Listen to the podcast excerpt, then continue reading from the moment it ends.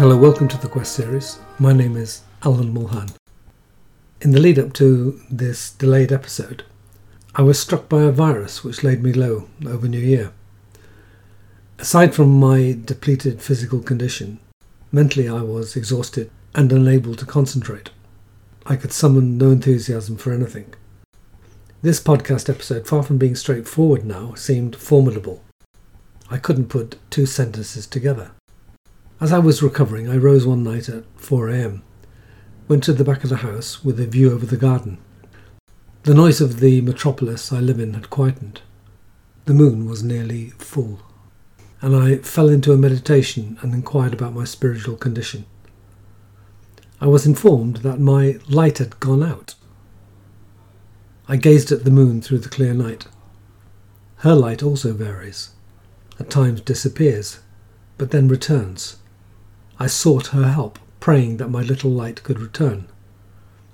I thought of the Taoist principles of meditation, explained in The Secret of the Golden Flower, how there are two principles in the human condition, of Hun and Po, the light and the dark, which struggle for dominance, and how there is an encounter with the darkness. The method is to melt out the dark principle and to return to the creative. This is done by the circulation of the light around the subtle body. How true that felt at this moment as the moon circled through the night sky. I next contemplated the episodes ahead, for I intended to talk at some point of Jesus Christ as an embodiment of the spiritual hero archetype.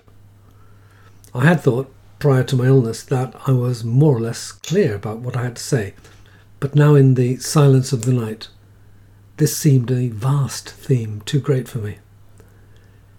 It's so easy, almost obligatory, in the contemporary age, to recite the litany of complaint against the pillars of Western civilization, which include Christianity.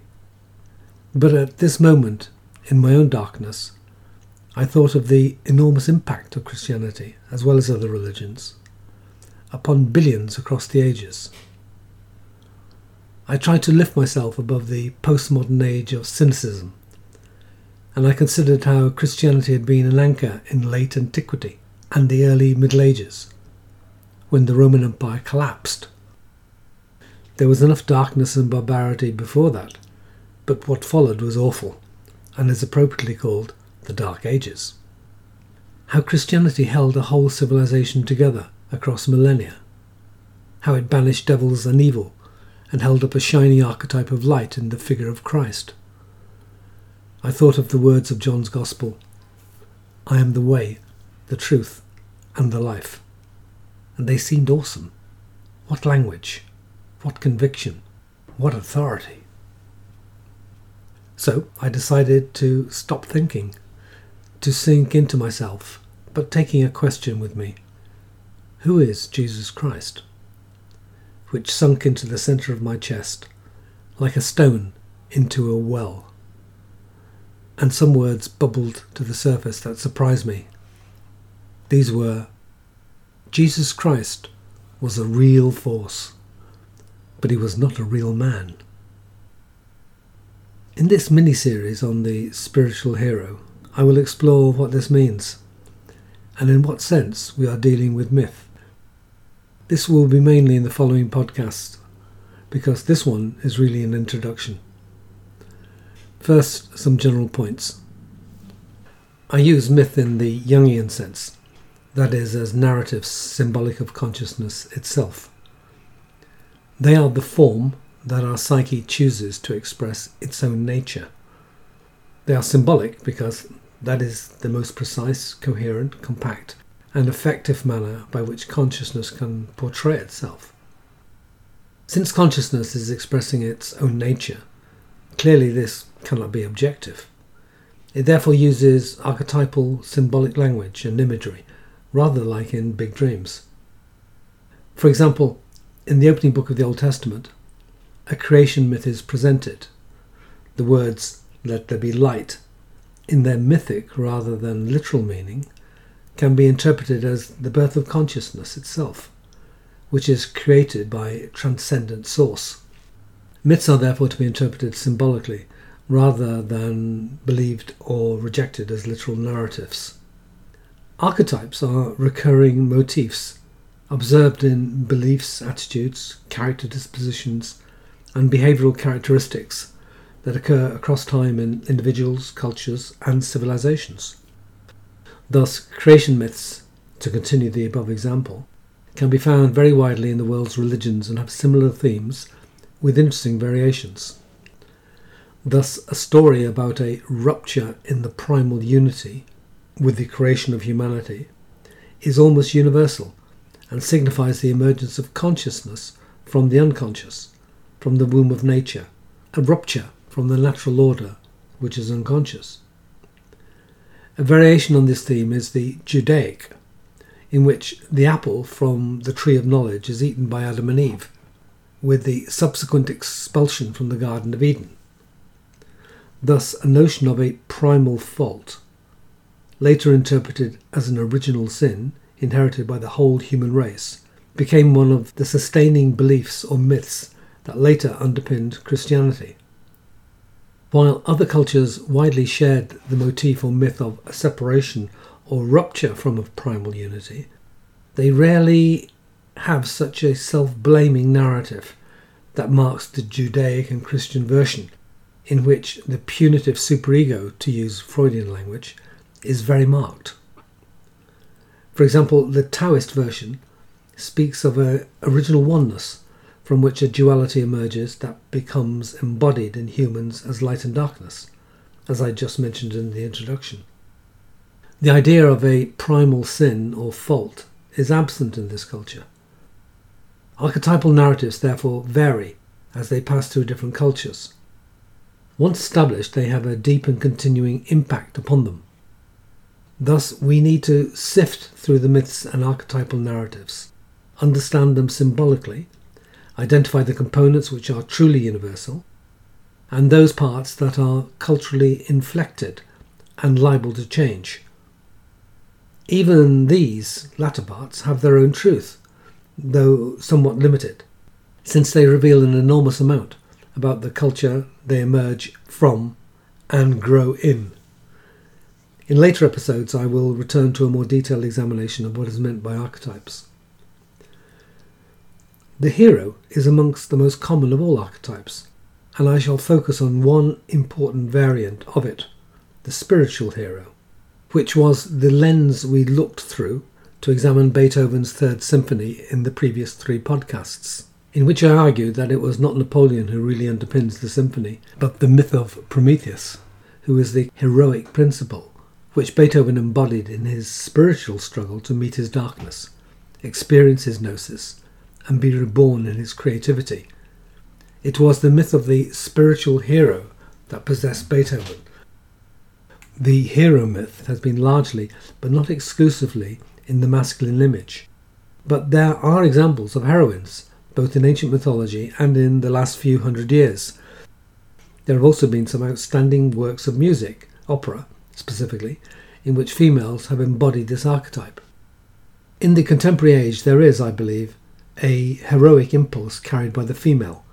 I will give my view on this important development, not just from the point of view of gender politics, but what it signifies archetypally that is, the so called masculine and feminine aspects of consciousness.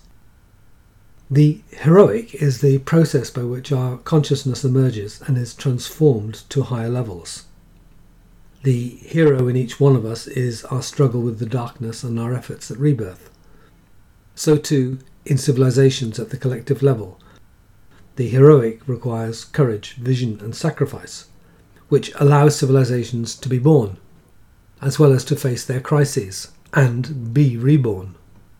However, many civilizations have not been able to overcome their challenges, and they have become extinct. Arnold Toynbee, in his Opus Magnus, A Study of History, argued that civilizations are born as a response to challenges, Excessive challenge will crush the civilization, and too little will cause it to stagnate. Civilizations survive and grow by continually meeting challenges and moving up to the next stage, like a climber ascending a cliff from one ledge to another. He argued that growth, of civilization is driven by creative minorities who find solutions to the challenges which others then follow. The breakdown of civilizations comes principally from a crisis of leadership, the deterioration of the creative minority who have identified with the outdated images of themselves, who become arrogant and fail to address the next challenge. Jung indicated that the hero's main feat is to overcome the monster of darkness. It is the long hoped for and expected triumph of consciousness over the unconscious. He wrote in volume 14 of the collected works Only one who has risked the fight with the dragon and is not overcome by it wins the hoard, the treasure hard to attain. The hero in the form of the warrior was the earliest expression of the archetype and commanded awe and reverence in all early societies. Warriors were their rulers, and the greatest resembled heroes who conquered the dark forces of evil. The warrior was extremely important for archaic and early humans, and was also central to many early societies and whole civilizations. The story of David and Goliath in the Old Testament is a good example. The tiny David versus the giant Goliath. Yet David slays the giant and becomes the ruler of his people. The warrior archetype has deep influence on the male psyche, but increasingly on women in the modern age. But the warrior archetype only partially overlaps with the cultural or spiritual hero, and they should be distinguished. Thus, although Siegfried in Wagner's music drama The Ring Cycle conquers the dragon and displaces Wotan, he carries little, if any, spiritual meaning it is true he falls ecstatically in love with Brunhilde, but this is short lasting and he betrays that love. He is more of a warrior archetype. Warriors there are in plenty, but the hero has principles and is prepared to fight and, if necessary, die for them. Achilles, in the Trojan Wars, the subject of the Iliad, the first epic narrative of Western civilization, is another example of a hero with zero spiritual meaning, since he embodies the warrior and is obsessed with his own image and reputation. He is the antithesis of the spiritual hero, who is prepared to face dark forces, be they animal or human, and if necessary face death in the attempt to bring new light into the world. The warrior archetype, immersed in his own body and narcissistic glory, is still very prevalent in our times. Simply look at the statistics on the internet for the views of any sport that resemble the activities of warriors. This compelling archetype requires, however, modification and development. It needs to evolve into the spiritual and cultural hero archetype so that a new ethic for our species and the planet may emerge. This archetype, in its primitive form, once so necessary in the early evolution of the species, now threatens the whole world. The Romans, like many conquering civilizations, held the warrior type in great esteem. They brutally dominated whoever opposed them and created an enormous empire. While Aphrodite, on the other hand, was one of their goddesses, she was more the principle of pleasure and sexuality rather than higher love. It is one of the supreme turning points of history that an opposite archetype to the warrior, that of the spiritual hero, embodying the principle of non sexual, compassionate, higher spiritual love, became constellated upon an apparently insignificant figure in an obscure but troublesome part of the Roman Empire, Judea. Far from being a warrior, Christ embodied the principle of higher love. He turned the other cheek, sacrificed himself, and died for his beliefs. Initially, one person, Paul of Tarsus, later called St. Paul, and then a small band of followers carried his message out of Judea, a message of a loving Father and a life after death. And despite persecution, this movement was to grow and become the religion of the Roman Empire. The vanquished took over the oppressor. They conquered them from within. Despite the collapse of the Roman West, the invading tribes from the north were eventually to also adopt the Christian religion. If ever there was an example of a creative, tiny minority leading a whole civilization to another level, this was it. Hero myths are some of the oldest stories we have. The story of Osiris' death at the hands of his brother, Seth, is probably the most dramatic and was retold across thousands of years of Egyptian history. In the beginning, Osiris and Isis, the pharaoh and his sister queen, were happy and in love. Their brother Seth was malevolently jealous of Osiris, whom he kills and dismembers. His body parts are then found by Isis, who brings him briefly back to life in order to impregnate her. She subsequently gives birth to Horus, who later slays his uncle Seth and re establishes the kingdom of peace and good rule, civilization. Osiris leaves the earth and embodies the principles of rebirth and justice. He is god of the underworld, judge of the dead. Creative and destructive forces are the underlying structure of good and evil. Osiris and Seth are polar opposites. Moreover, the power of evil appears quite comprehensive with the brutal victory of Seth over Osiris. Envy, hatred, and violence are clearly regarded by the Egyptians as primary feelings or forces in the human species. An underlying division in human consciousness into dark and light, lower and higher potentialities is evident in Egyptian mythologies. The Egyptian answer to the emergence of evil is a feminine principle at work in the form of Isis, who, rescuing Osiris, her brother and lover, creates a son who is later to re establish civilization. The psychopathic or malevolent evil in mankind, embodied in Seth, does not win out. However, it's a close call. There are also a number of goddesses in the Egyptian pantheon, including Nut, who, far from being confined to the earth, was the goddess of the overarching sky. Again, there is greater stress on a feminine component of the psyche. Egypt, although a patriarchy, was clearly linked to the world of the Great Mother. The idea that there is a beneficent mother who cares for the world, nature, all creatures, and mankind left a deep impact on the ancient Egyptian psyche. Such a battle between opposites, like Seth and Osiris, is of both collective and personal significance, and is dramatically represented by the sun itself on its daily and nightly cycles in Egyptian mythology. Ra, the sun god, that is the god of consciousness, rules the day, but each night is devoured by the forces of darkness. Ra's reign is not secure, for each night he crosses on a bark over the waters, fights with the serpent of chaos, Apep, and requires the help of Osiris, the principle of rebirth and renewal so as to emerge the next day. This battle between the forces of light and darkness symbolizes the inner state of mankind, the nature of our psyche, our consciousness. The forces of order, the creative principles that have fashioned the existence of not only life but the human psyche, are threatened by chaos and destructiveness. In mythic form, this closely resembles the Taoist myth with which we began this podcast, except that the Taoist is more philosophical, proposing an original unity that divides into opposites of light and dark in human nature and which struggle for dominance. Similarly, the Taoist philosophy offers a way forward by which the light vanquishes the darkness. So we perceive archetypal themes in what at first glance seems radically different narratives. The Egyptians also had a conception of a judgment after life, in which the heart was weighed.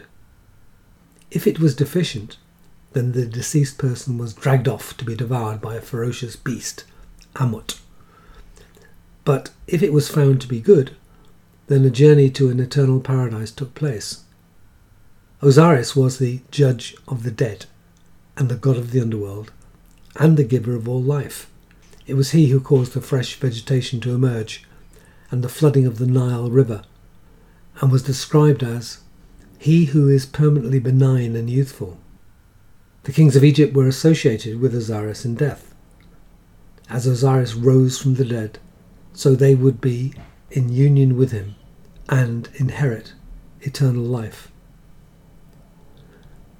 Thus, we see many elements of the Christian religion anticipated here, with Osiris, a Christ like figure who dies and is resurrected, whose principle of love lives on, who is the basis of a new civilization, who is judge of the dead, and therefore judges good and evil, who is at the entrance of the gates of paradise, or who directs the way to something resembling hell. Thus, we see many archetypal elements in a previous civilization, the Egyptian, which prefigured what was to emerge thousands of years later in Christianity.